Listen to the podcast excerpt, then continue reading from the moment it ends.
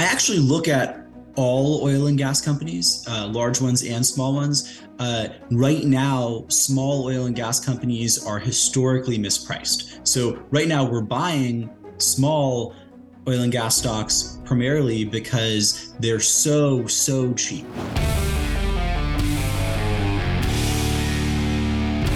My guest today is Josh Young. Josh is founder and chief investment officer of Bison Interests, a hedge fund based in Houston, Texas. Bison invests in small oil and gas stocks in the US and Canada and owns several stocks that have multiplied many times over since 2020. In 2021, Bison's hedge fund rose 349% net of fees. Josh's view on oil and gas are widely followed in the press and on social media. I recently sat down with Josh and we talked about his outlook on oil prices and how he has found success by investing in small stocks that other investors have ignored. Josh, thanks so much for coming on the show. I greatly appreciate it, and I've looked forward to it for the last week or so because I've been following you for a while on Twitter, and your your your number of number of people who've been following you has just exploded. Yeah, uh, thank you for having me on. And yeah, social media is fascinating. I mean, I'm basically doing the same thing I did two or three years ago, except I would post something and one person might notice it two years ago. And now, um, you know, especially if it's controversial, uh, sometimes hundreds of thousands of people see it or interact. Yeah, wow, it, just exploded. And, and, I just find you're, you're, pro, you're a prolific Twitter, a tweeter. Uh, I see a lot of tweets at all crazy hours of the day because I'm usually up at some of those hours too. But uh, I know you just had a baby, so that's why I, I, saw one the other day at I think three or four in the morning or so. Uh, so uh, keep them coming. That's really great. Really good stuff. Yeah, thank you. Yeah, uh, haven't exactly had much sleep in the last week or so. Hopefully, this will be coherent. Okay.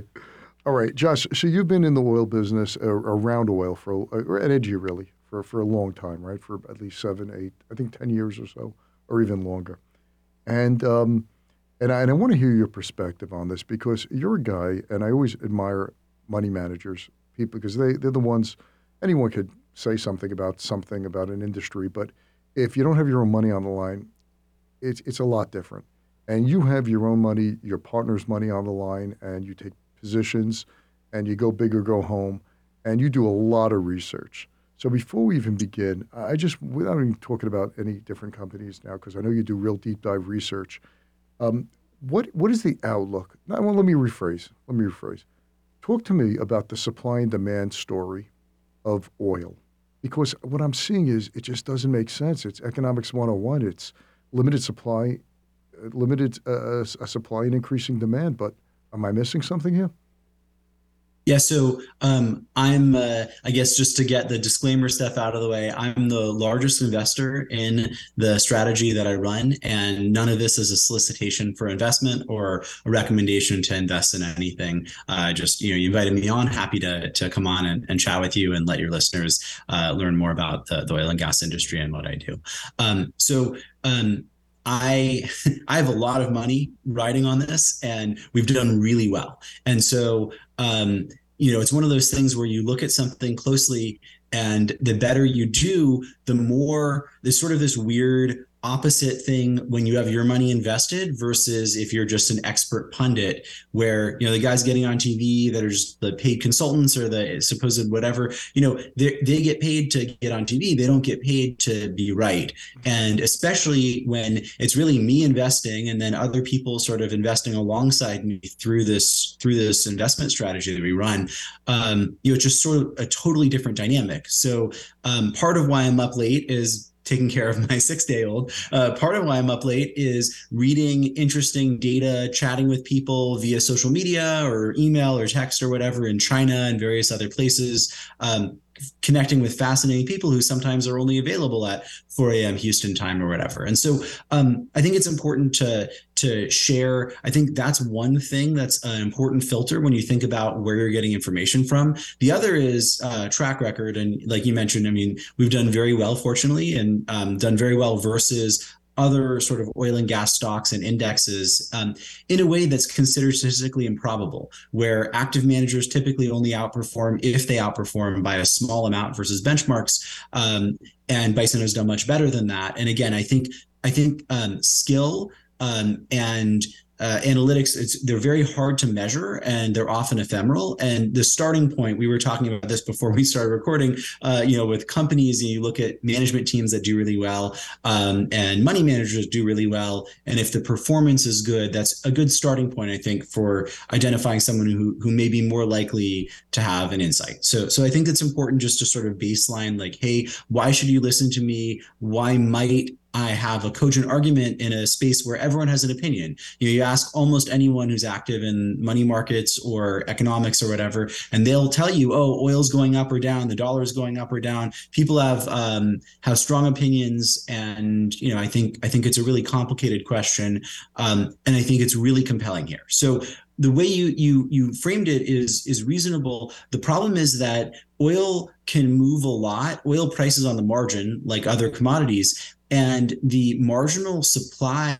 of oil uh, driven by price is actually very inelastic. So um, if oil prices go up a lot or down a lot, you actually don't get a lot more oil supply in the short term, and the uh, demand elasticity of price is also uh, very low. So basically, you end up using about as much oil if prices are high or low, and you end up producing about as much oil in the short run, whether prices are high or low. So it can go both ways, and that's part of why you see so much price volatility. It's also why as an investor in the space, I pay such close attention to the macro because you really have to have. So all this is a prelude to to thinking about it. But I think it's important to sort of frame the question well, which is one, like, hey, who are you? Two, what do you know? And then three, how do you think about this sort of really complicated problem to maybe be able to be more right than others on average over time? So um, so the oil market is really undersupplied right now relative to a stable state global economy. Um, we're not in a stable state, so there's bank failures that have happened recently. There's all kinds of disruptions uh, post COVID. China is still reopening. There's lots of complexities around the world that are sending uh, demand in both directions, uh, both higher than you'd think because of the sort of revenge travel from reopening and revenge sort of services consumption in China and certain other parts of the world, as well as what looks like a pretty bad recession already underway in the US and Europe as measured by oil consumption and oil products consumption. Okay, let, let, so let me interrupt you a second, Josh. Let me let, us sure, break this down. Let's talk about the supply. Now, I saw that for the past eight quarters or so, which is two years, that capital has not been from major oil companies have not been used being used for exploration and, and drilling simply because of the political environment out there and that is, and, and as you know, I don't have to tell you, I'm just telling our listeners that uh, once you stick a straw in the ground uh, every day, you're getting less and less because you're draining that. You're basically uh, taking that oil from the ground, and um, and it's, it, it diminishes. You have to always look for new supply. We have not seen, and please correct me if I'm wrong, for the past eight quarters or so, not much money has been going into exploration. Is that more or less right? Yeah, so so I think there's sort of the the near term, like what's happening right now, and then there's sort of the longer term trend. The the longer term trend is enormously bullish from a supply perspective because there's not been exploration. Forget the last eight quarters. The last 10 years, there's been massive underinvestment in exploration. There's been a lot of development of very short cycle shale wells in the US and Canada and certain other projects that bring on a lot of production in the short term and then see very high decline rates from those wells. So they require a lot of reinvestment in order to sustain production. But the actual exploration activity that you need to do so then you can delineate fields so then you can go through and drill a thousand wells and get you know thousand barrel a day initial production rate wells. Um, that activity has been grossly insufficient. And so when you when you talk about insufficient exploration especially by big companies it's a it's very it's complicated. And and recently there's been a decent amount of of capital spend um, by uh, especially large oil and gas companies let's say in the last two to three quarters especially after oil prices hit uh, let's say $130 a barrel last year that there's been a step up in development uh, spend but it's not it's sort of close to an inflation unadjusted number from the last uh, top of the oil cycle from let's say 2010 to 2014. So you're you're you're not catching up from inflation. and You're also not catching up for the decade of underinvestment and exploration. Um, so again, it's a little it's a little more nuanced. It's not like the rig count didn't double from the low uh, to recent levels, and it's not uh, in the U.S. and it's not like there there aren't a bunch of offshore rigs that are starting to get hired and starting to get put to work over the next two years. Um, it's just it's a question I think of time frame and then order of magnitude. And I, I would argue after how little has been spent for how long, you'd actually need to see on an inflation adjusted basis all-time high capital spend and maybe you need to see that for five to seven years mm-hmm. before you get back to sort of a sustainably oversupplied market right that, but again, that's just to play that's just to play catch up right with we're really behind the eight ball yeah, I mean, maybe you need four or five years to catch up. And but it's not. It's not. It's not, like, it's not one year. It's it's substantial yeah it's it's really it's really big and i think you know there's sort of the the short term and medium term hey what's happening in china what's happening you know from a demand perspective from a supply perspective hey what's happening with shale what's happening with guyana what's happening in certain other uh, you know what's russia doing how much is russia exporting and then there's this bigger problem like you're talking about which is a real problem and it's it's getting bigger every year while there isn't that spend. And then there's the other aspect that i think gets missed a lot that we start talking about and people it didn't really it doesn't seem to have resonated which is very odd to me. But there's a giant hole in oil field services capital spend. So it's not like you know, you're Exxon, your Chevron, your Petrobras. You say, "Hey, I want to go develop a field." So you put out a tender to get the various oil field services to be able to go drill Josh, an offshore well. Describe what oil services are. So, so you put out this. You say, "Hey, I want to I want to drill a well, you're not, Exxon's not actually drilling a well. Exxon is hiring Schlumberger or Halliburton to help them manage the project. And then those companies are hiring lots of subcontractors. Let's say it's an offshore well. Maybe they're hiring Transocean or Diamond Offshore or one of these companies that owns an offshore rig, whether it's a drill ship that can drill in deep water or a jackup rig that can drill in shallower water. So you're going and you're, as Exxon, you're hiring a project manager, typically one of the global um, top three or four oilfield services companies. So Schlumberger, Halliburton, Baker Hughes, maybe Weatherford.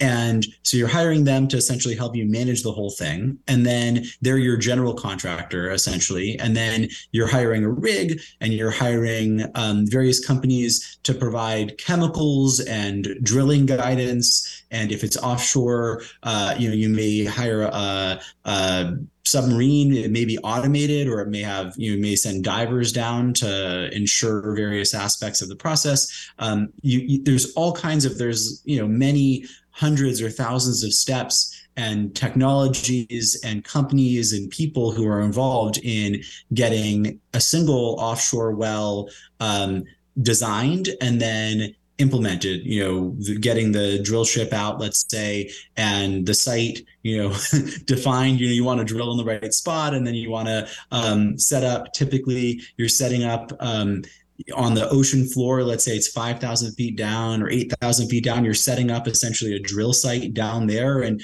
you, you run the drill rig from obviously the, the surface but you're um, but the drilling has to actually happen at the at the surface of the uh, at the bottom of on the floor of the ocean and you're drilling down from there. So it's very complex. There's lots of different companies involved and lots of different equipment.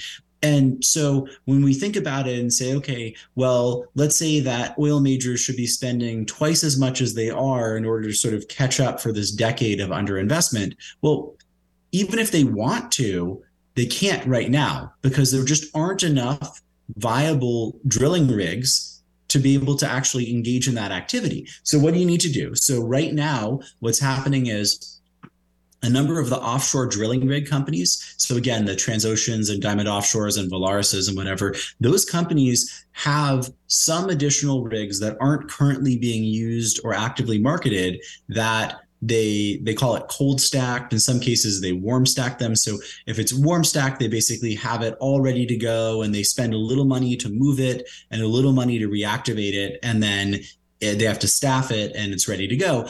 Um, cold stack they could have a bunch of the parts sitting in a warehouse here in Houston or you know the UAE or various other places around the world and they need to go spend in some cases a hundred million dollars or more and in some cases a year or more to reassemble this let's say drill ship to be able to and then re-equip it and order things from Dril-Quip or various other sort of uh, equipment or forum or various other equipment providers to be able to get to the point where let's say two years from now after all this work done in in planning and preparation by let's say picking on exxon by exxon's team as well as let's say schlumberger's team um, to be able to actually have a rig to be able to then engage in the drilling activity that's desired to let's say drill an exploration well. So, so right, so, so right now, even if they wanted to catch up, uh, it's like building a house, right? Uh, um, you could own the land, but okay, I want to get a general contract and I'll hire the plumber, he'll have a,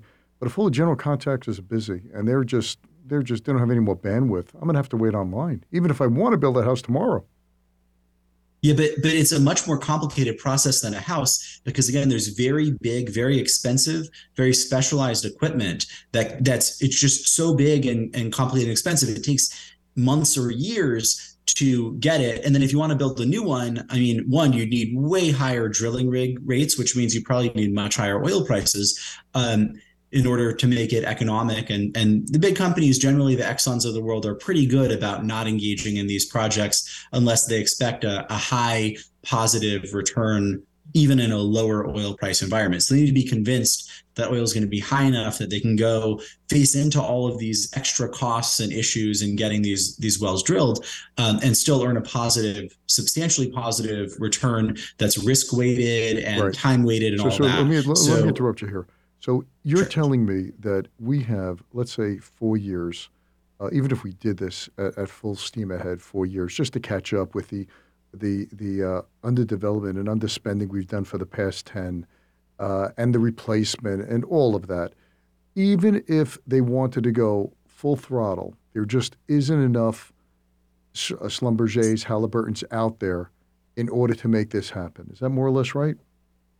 Yeah. So, I mean, the, the general contractors, there's an issue, you know, Halliburton and Schlumberger and Baker, uh, especially during COVID when oil prices went negative and then were low for a while, they unfortunately had to lay off a number of people in order to stay in business. So there's a people issue, but there's also an equipment issue. The people issue is is complicated, but I, I believe it would be uh, it, it's going to be addressed via just enormous levels of compensation. So, in the same way that, let's say, software engineers until recently were paid, let's say, a million dollars a year by an Amazon or Google. I mean, I know a few of these guys, and you know, they're, they're very competent. They're you know around my age, around forty, and they're but they were paid a, a price that no one could have imagined ten years ago. Right. I mean, software engineers were not paid a million or two million dollars a year almost no matter how talented they were in 2010 but you know they were paid that last year and they were getting hired in a very tight market where there was just a huge demand for certain really specific skills.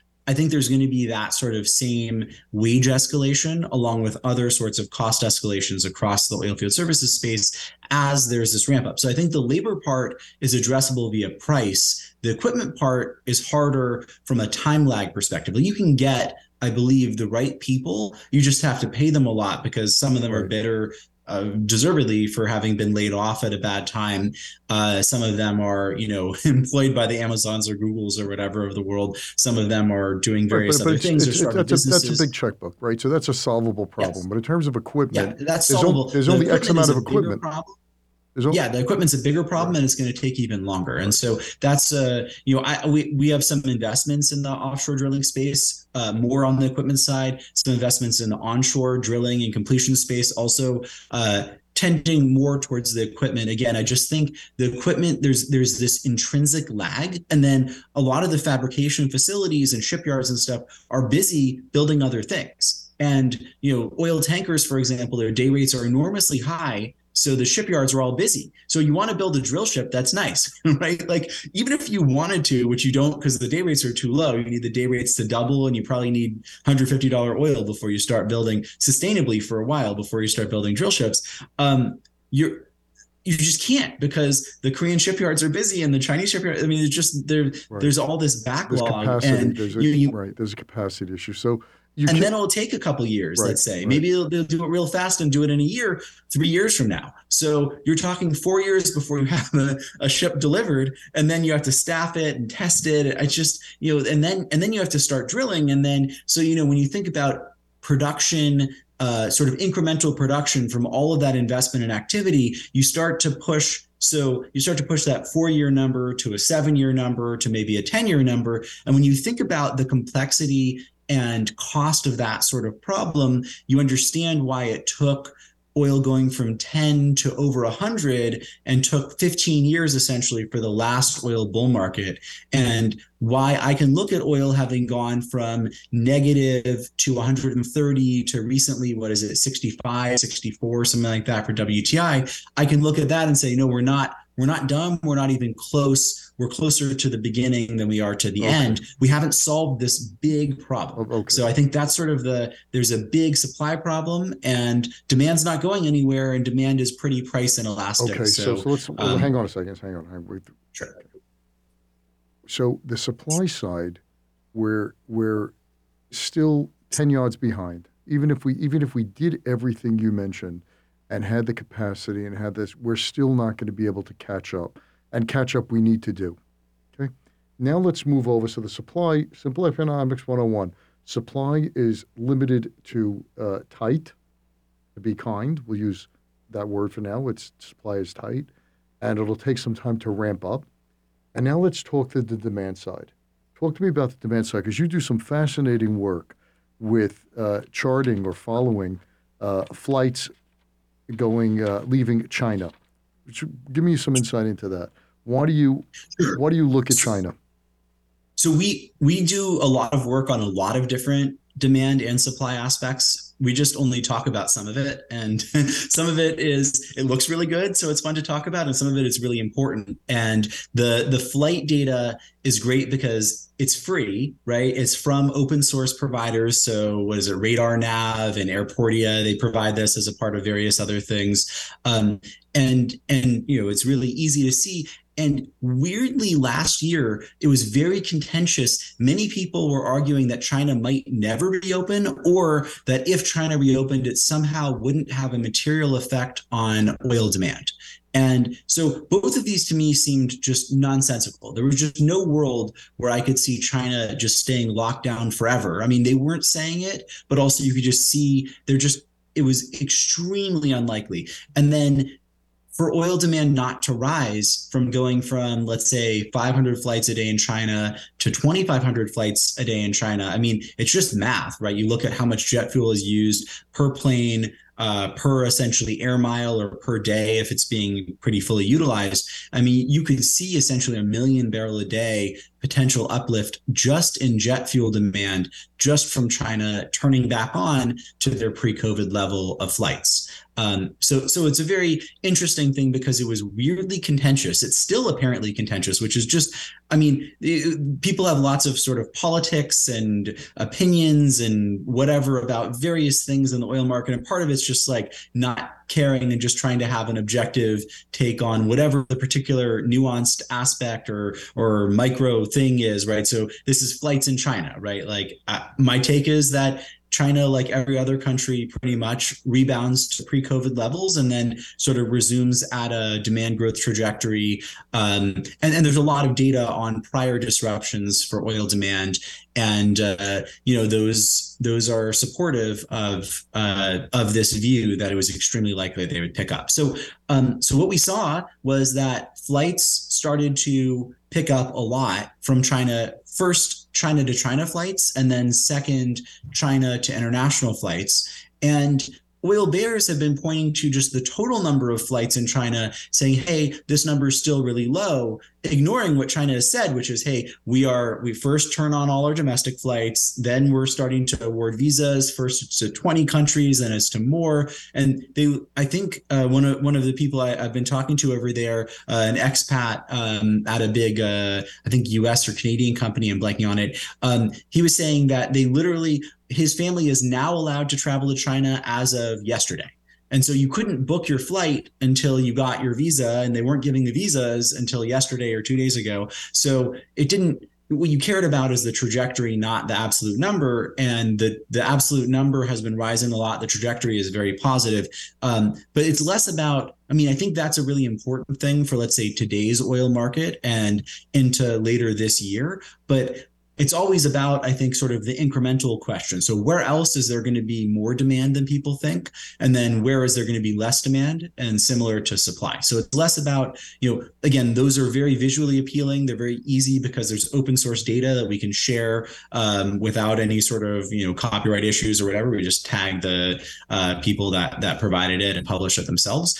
Um, but it's not it's not that that's the only thing. It's that that's a very contentious thing oddly. And that may be a material price driver over the, ne- the next, let's say, six to 12 months. Okay, but even further than that, we have uh, just the development of countries like India, for example, and many of the other developing countries are going to be consuming more fossil fuels, more gas, more, more natural uh, natural gas, more um, more oil.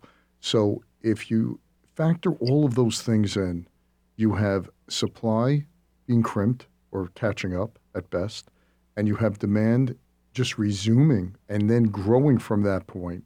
So I'm not talking about a week or two. Who knows? That's randomness. But five years from now, uh, could one make the case that oil prices there'll be too much oil? I just don't see it.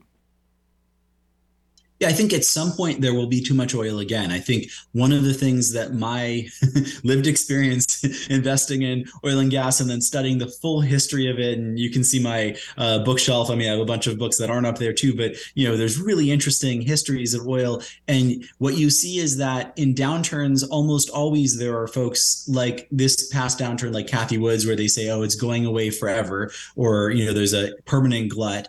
And then um, you know, when there's shortages there's people who say, ah, oh, there will be a forever shortage. And the reality is that it's cyclical and that high prices lead to low prices and low prices lead right, to high prices. Right. And the reason to spend so much time and really belabor the uh, supply chain issue and the underinvestment in exploration is that there's almost no price for oil. I mean, there's some price where you'd see significant demand destruction, but it'd be in the multiple hundreds of dollars a barrel. But there's almost no price where you get enough supply to meet likely demand absent a price that destroys demand. And again, because of the price inelasticity, you need prices to go wild and to especially in local currencies and emerging markets, you need them to just go so crazy like they did in 2008. You know, $150 a barrel then works out. I think it's roughly 220 or so dollars a barrel now. Um, and that's without factoring in refining costs and other sorts of issues and inflation and stuff. So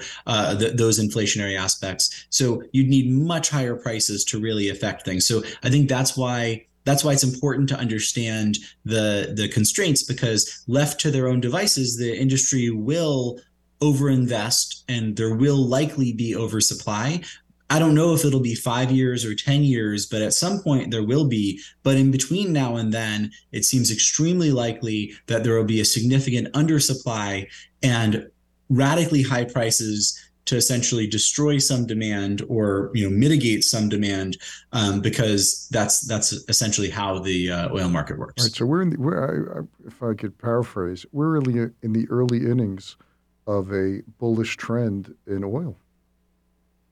Yeah. Yeah. All right. Cool. You you put something out which I thought was really cool.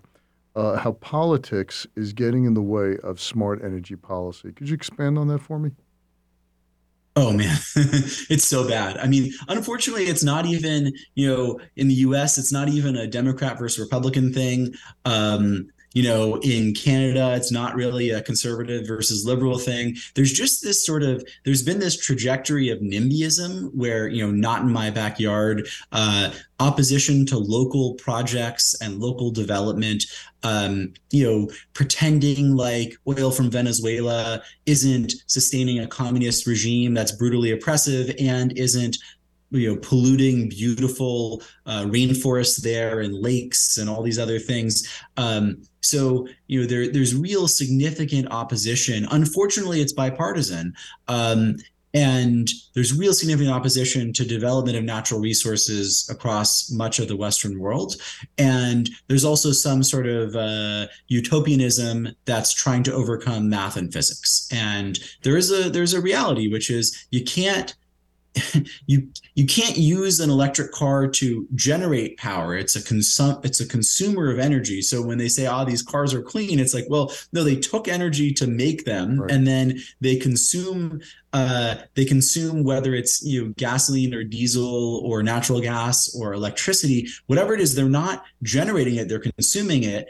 And then the supposed sources often also require a lot of oil in addition to coal or natural gas or what have you to extract whatever the resource is and then put it into a form that it's able to generate electricity, whether it's solar or wind or what have you. So there's some structural oil demand that I think people are just trying to pretend away. And that doesn't that doesn't really work. And there have been some really interesting studies on countries that have high electric vehicle adoption rates and their oil consumption Increase. per capita. Yeah. And if if we got to per capita oil consumption all around the world of certain of the Scandinavian countries, for example, that have heavily implemented electric vehicles, you know, very high adoption rates, I mean, I'll be very wealthy.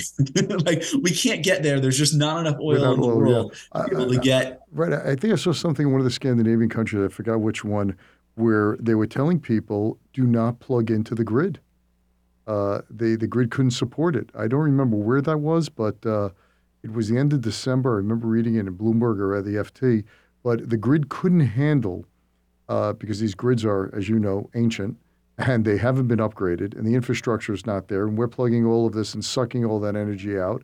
And people think that when you you know charge your car, it's pixie dust which is going in there. You know they don't realize many times it's it's coal or or some other uh, fossil fuel that is generating electricity. Electricity just doesn't come from magic dust. Yeah, but well, for the electric vehicles, the oil inputs actually are more related to the um, battery and the various other car parts. So it's more the manufacturer, and then also the plastics. It's it's right. phenomenal right. Uh, seeing people sort of uh, imaginary like the the oil, the Just Stop Oil protesters who are wearing oil based products use oil to get to their protest right. sites and, and away and, from and, it. using um, using plastic pens and uh, you know, yeah, uh, or petroleum based paint. Yeah. I mean, it's really it's remarkable. It's like try to do something without oil, and you know, you you have to learn a lot about oil, and you learn a lot about uh, modern society and modern life. And the reality is that that fossil fuels really make our lives a lot better, and we're not stopping using them, even when in certain places we force using less of them uh, through government intervention we just use more in aggregate because we shift the manufacturer of whatever it is that was getting manufactured locally to places that are less efficient, have fewer regulations and you know rules around uh, pollution and stuff. So we pollute more and we get the same stuff. Um, it's a real i mean you know I, I, would prefer a cleaner planet. I'd prefer cleaner air uh, but but the the mechanisms that are used towards it are not are not really effective. And the people who say oh you need to stop are frequently very large personal consumers of petroleum products. And so um, you know i think i think it's really it's sort of an age of hypocrisy and sort of this utopianism versus math and physics. And so i feel very good investing in companies that are helping with producing more oil and more natural gas because i think we'll need it and i think the people who suffer from having less of it are some of the poorest and uh, least powerful people in the world. They're typically very poor people in Africa or India, um, where they're the marginal consumer of oil, um, where they, by buying a gas powered scooter and being able to bring their crops to market or being able to get to work, they, they can cut out a three hour commute or something uh, and dramatically transform their lives by using a little bit of oil um, versus the enormous amount that you know our environmental activists use in jetting off in private planes to go to yeah. Environmental conferences. Tell the rest of us how we're not, you know, not being, um, are we using too much fossil fuel? What a joke that is. Um, all right, yeah, it, it, just you know just uh, uh, just on a side for a second, I had um, we are talking about the Congo and cobalt. The difference between making a dollar a day and three dollars a day is owning a moped, because transporting 20 kilograms of rocks, two or three of them, you need a some type of vehicle to do so, and the poorest of those people can't, and they uh, they have to um, take a very very low wage, about a dollar a day, while those who transport it just a few miles away, because they have the wherewithal to buy a moped or what have you, make more money than the people who dig for 12 hours a day. So I see in every country that has is is more uh, gets more electrified, electrification systems, infrastructure, have a higher standard of life. And far be it from us to tell people you don't want that. of course they want that. Of course they want that. You'll, you first, yeah. right? Like you stop and then tell other people to stop. But, but, but, don't, you know. But people forget that it's it's electricity, it's fossil fuel that allows incubators to run, uh, have lights turned on for surgery, uh, uh, creates uh, um, um, uh, medicines, uh, petri, all of this stuff. And to say that they don't, they can't have it because we want to save the planet, is is just the wrong argument. It's just, I think it's more than hypocrisy. I think it's arrogance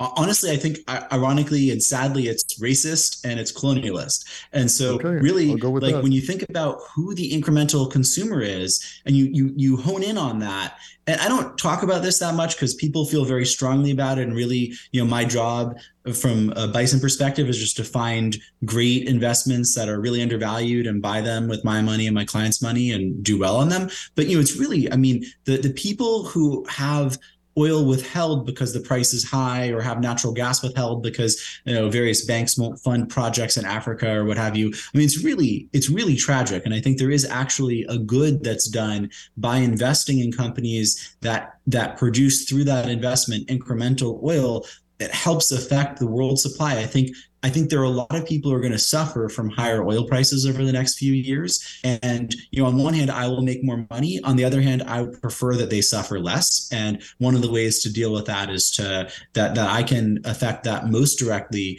is to invest in these companies and sort of facilitate uh, more rapid development of oil and gas resources. So I think it's really, it's truly a, a humanistic aspect. And I think it is a, a, good thing to do to invest in these companies. Um, and I think it's highlighted by focusing on that that incremental consumer, right? When you see India Indian oil consumption is near or at all time highs. And you look at where that's going, and it's literally, like you said, the moped user, it's going to be someone in rural India, typically a farmer, uh, being able to bring their produce to market, whatever that is, whether it's milk or eggs or, uh, you know, rice, whatever it is that they're, that they're, uh, producing and their quality of life improves dramatically. The price they receive improves dramatically if they can bring their produce to market versus selling it um, at essentially the equivalent of the roadside. And you know it's just a dramatic dramatic change in life for those incremental consumers. And you know how dare I or you or anyone prevent them from elevating their their life from subsistence living to a little bit yeah, more than yeah, subsistence. Yeah, you know, I, I saw I, I forget where I saw this, but 2.6 billion people in the world fuel their ovens with biomass. Uh, you know, wood, whatever, cow dung, whatever it might be, and the women and children who are in the this little hovel, they're the ones who suffer uh, with uh, terrible breathing problems and die much younger while the husbands are out working, what have you. And uh, here, gas or electricity will change their lives. Will change just putting an oven in their in their house in their hovel. Uh, that, but they're not even hooked up to electrical grid. They don't even have electricity. And here we are talking. Yeah, or, about, or a propane grill or a whatever. Anything. I mean, there's there's various things that could really dramatically change people's lives with minimal cost and the problem is that they're either not allowed to or um, you know the the barriers to that are are very, high. and so you know when you think about oil and gas investment from my perspective it's really just reducing those barriers for uh, higher affluence for the poorest people. And everyone else sort of just sort of comes along for the ride because it's commodity but really it's sort of that marginal consumer that incremental consumer really sets the price. And that price is set based both on you know supply demand but also just on availability. And it's really important i think to be able to allow that to be available so people can go from you know if you burn wood in your in your single room house you're going to live half as long right, or something. I mean right. it really destroys right. your lungs. You get all kinds of the other health issues and so, and just and, um, and, also the pollution in the environment. It's just people don't get that. It's it's it's destroying you know uh, uh, uh all that. Yeah but definitely we're on the same page on that all right so supply demand we're in the early innings of oil China reopening is just one factor, but that's a short term factor. But you could see where that's going. Uh, uh, politics is just clogging this whole system up because people just I don't be kind to them. They don't realize. We'll leave it at that. Uh, so when you're hunting, when you're pardon the pun, when you're drilling down and trying to find a good investment, uh, to um, because bottom line, you're a capitalist, and uh, I see behind you uh, the Snowball, Warren Buffett, by Alice Schroeder, great book. you take a value approach to investing, and uh, you hunt for great companies that can that are totally mispriced by the market in the small cap space. Share with us why you hunt there and on the large cap. So I actually look at all oil and gas companies, uh, large ones and small ones. Uh, right now, small oil and gas companies are historically mispriced. So right now, we're buying small oil and gas stocks primarily because they're so so cheap and there's different ways to measure cheapness um, one is just on an absolute basis measuring likely uh, intrinsic uh, value measured by you know likely free cash flow people build these discounted cash flow models um, I typically don't build free cash flow models. Occasionally, we will for really specific purposes. But if it requires a model to understand that it's, it's cheap enough it's, to buy, it's not cheap, it's not cheap right. enough to buy. Right. That's what um, that's what Buffett so, said. Buffett said if you have to think too hard about it, it's not cheap enough. It should be so obvious to you that you could figure it out in 30 seconds. If you can't, then it, yeah, it's, it's got to just be overwhelmingly. Right. And again, like it's not that we won't build models, but we're not building them to figure out if they're cheap enough. There's other reasons to, right. to do that right. sort of work.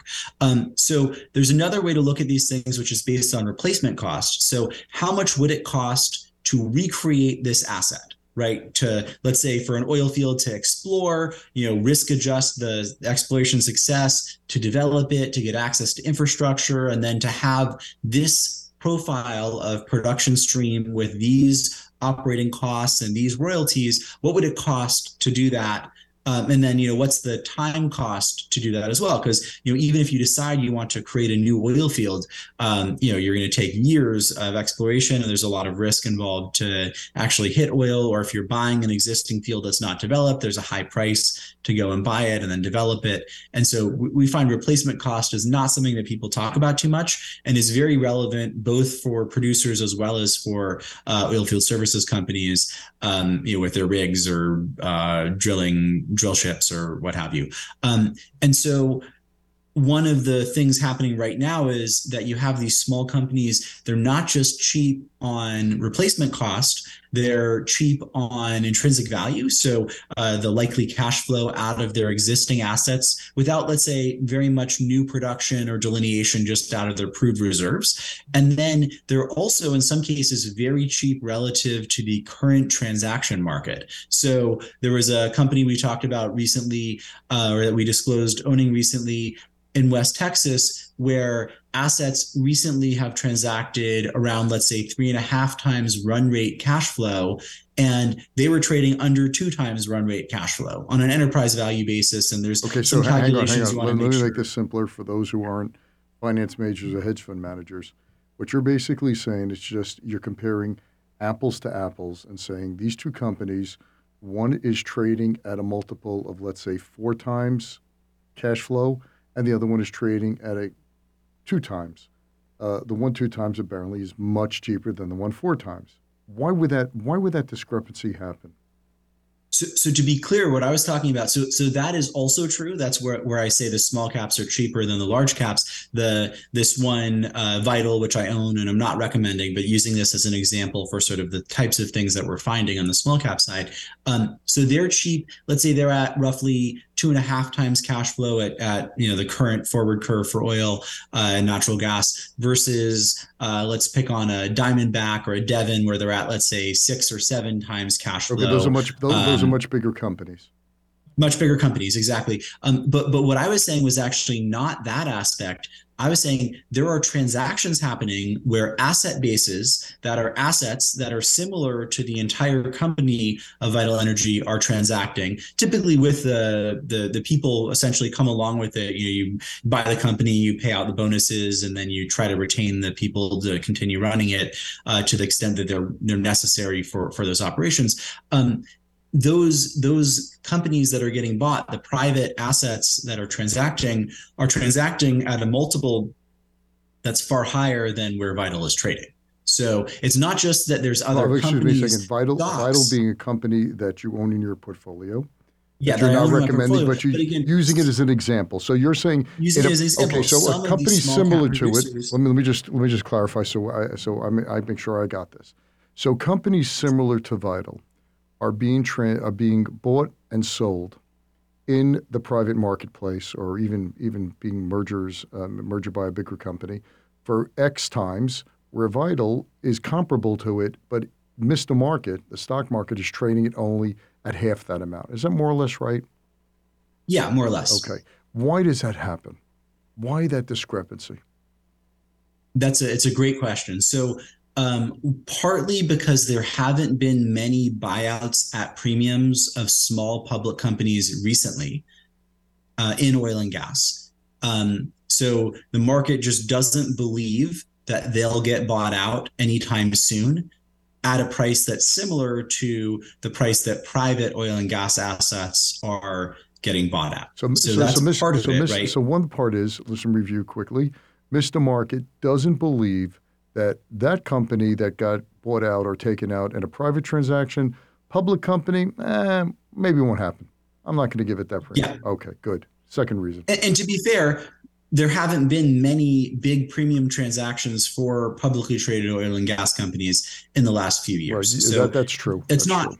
It's not wrong that that hasn't happened. Right. I think what's wrong about it is that there are a limited number of private oil and gas companies that are producing more than, let's say, 20,000 barrels a day of oil uh, in the US, especially in West Texas. There's a very small number, relatively speaking, of those companies. And the valuations on those transactions um, up until this recent oil pullback in the last few weeks, but sort of the general trend over the last two years has been a move up in valuation from, let's say, two times cash flow on assets to closer to three and a half times cash flow on assets. And so there, there is a trend. If you were, if if I owned a private oil company and I wanted to sell it right now, my expectation would be that I'd sell it for around the price that the other guy got plus some amount, right? I'd always try to get a little more. So the last transactions I'd look at would be around three and a half times, similar to you know you're going to buy a house and you look at what the prices of the houses were in that area on recent transactions. So the comparable transactions indicate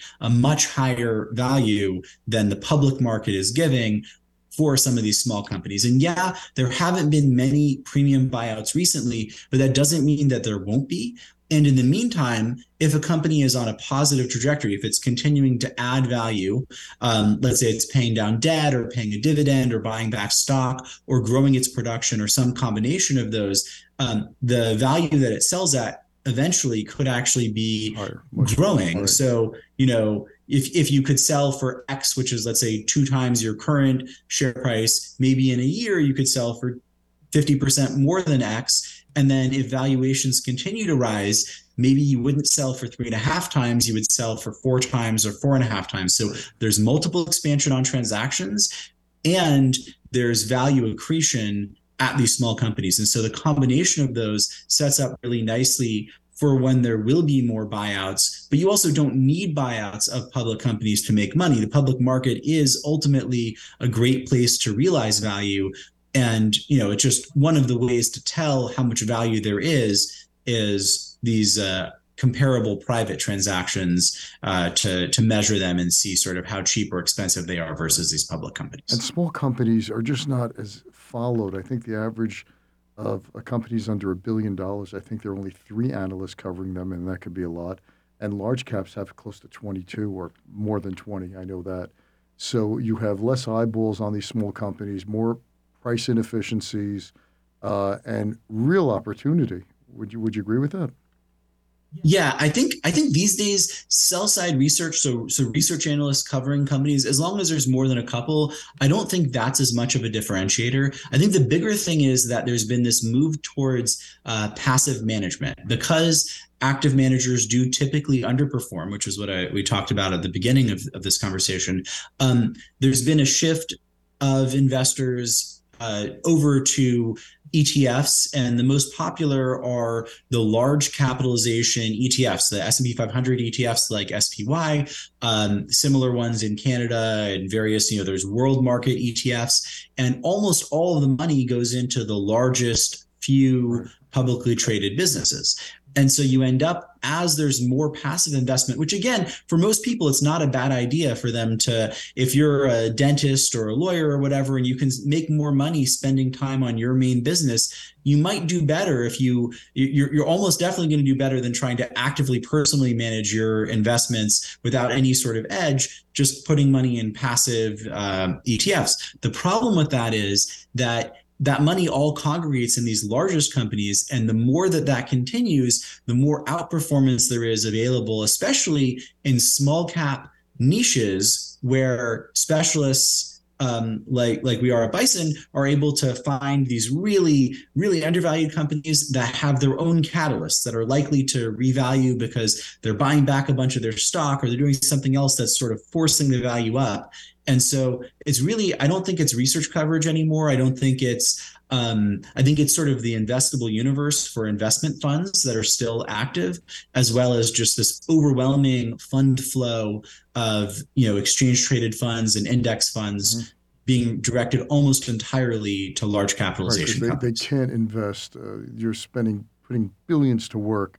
You're not going to buy a $300 million market cap company. It's just too small. It won't move the needle and they can't absorb that kind of money, right? So the money is uh, gets well clustered around like it was Fang stocks, you know, when everyone was buying na- the uh, QQ, the Nasdaq 100 QQQs and all. Uh, it's it's where the big money can go. It's not where they want to go. It's the where they the only place they can go to, and that leaves a whole universe yeah. for guys like you. Yeah, and and one one important thing, similar to your question about the small caps, like, hey, what's going to change? what, how do you actually make money on these things? So, um, small caps versus large caps historically have shifted, where sometimes large caps do well and sometimes small caps do well. And when there's too many too much money on one side essentially of the boat or the teeter totter or whatever you you end up with the you end up with there being extra returns on the small cap side as that starts to happen, as you have, you know, bonanza years like we did in 2021, you start to see money come in. And and oil and gas is weird. And it's weird in the sense that the the smart money the institutions have promised to divest from the space. So normally what would happen is you'd have the university endowments and the pension funds allocating to hedge funds and mutual funds to be able to go find these niches and you know pri- reprice them to buy these really cheap stocks because of some of the politics and um, you know because of it's very it's a very complicated issue uh, but really th- there's there's money still leaving the space rather than coming in that would normally be arbitraging this and that's sort of extending this opportunity particularly in oil and gas but also broadly small caps have done worse over the last let's say decade or so in the broader market and it's likely that that changes. And as money comes into these small cap ETFs, they're going to go into small oil and gas companies too, in addition to small tech companies and small whatever other companies. And so there's this sort of potential for a significant passive re rate of oil and gas public equities as we have this sort of shift in assets from the S&P 500 ETFs to the let's say Russell 2000 or other sorts of, well, of uh, ETFs. We're seeing that now. You know, small caps outperforming uh, since I think it was uh, July or August of last year, and we looked at some work yeah. that had um, when uh, the start of a recession, uh, uh, the next X period of time, I think it was a year or two. It was a one year after the start of a recession. Small caps outperform large caps 11 out of 11 times since the 1950s. and the, and we had a I, I was not aware of that. That's really interesting. Yep. What what I do what I do know for small caps for oil and gas is historically at this point in the cycle, let's say we're in inning, let's say two or three of a nine inning bull market for oil and gas. Let's let's say two. At this point in the cycle, you would have small cap producers trading around seven times cash flow. You'd have them at a slight premium to the larger cap publicly traded oil and gas companies for various reasons, right? The smaller ones are more dynamic. They're better able to do accretive acquisitions. They're better able to grow. They're typically more aligned where the management teams and boards own more of the stock. So generally you get a premium valuation for those those attributes here we are it's the opposite. at roughly that part of the cycle right. and we're at a giant discount right, right, so it's like okay well am i crazy or is this cycle different and when you look at every other cycle for small caps in oil and gas every other oil cycle and just over and over again you see the significant re-rating up in small caps. And this this time i don't think this time is different. I think this is just there's weird fund flows it's just basically right it's, now. it's delayed. You know it's one of those things where you do your work and you look at your numbers and you say i must have missed something. It shouldn't be trading where it's trading. It's uh, something's wrong here.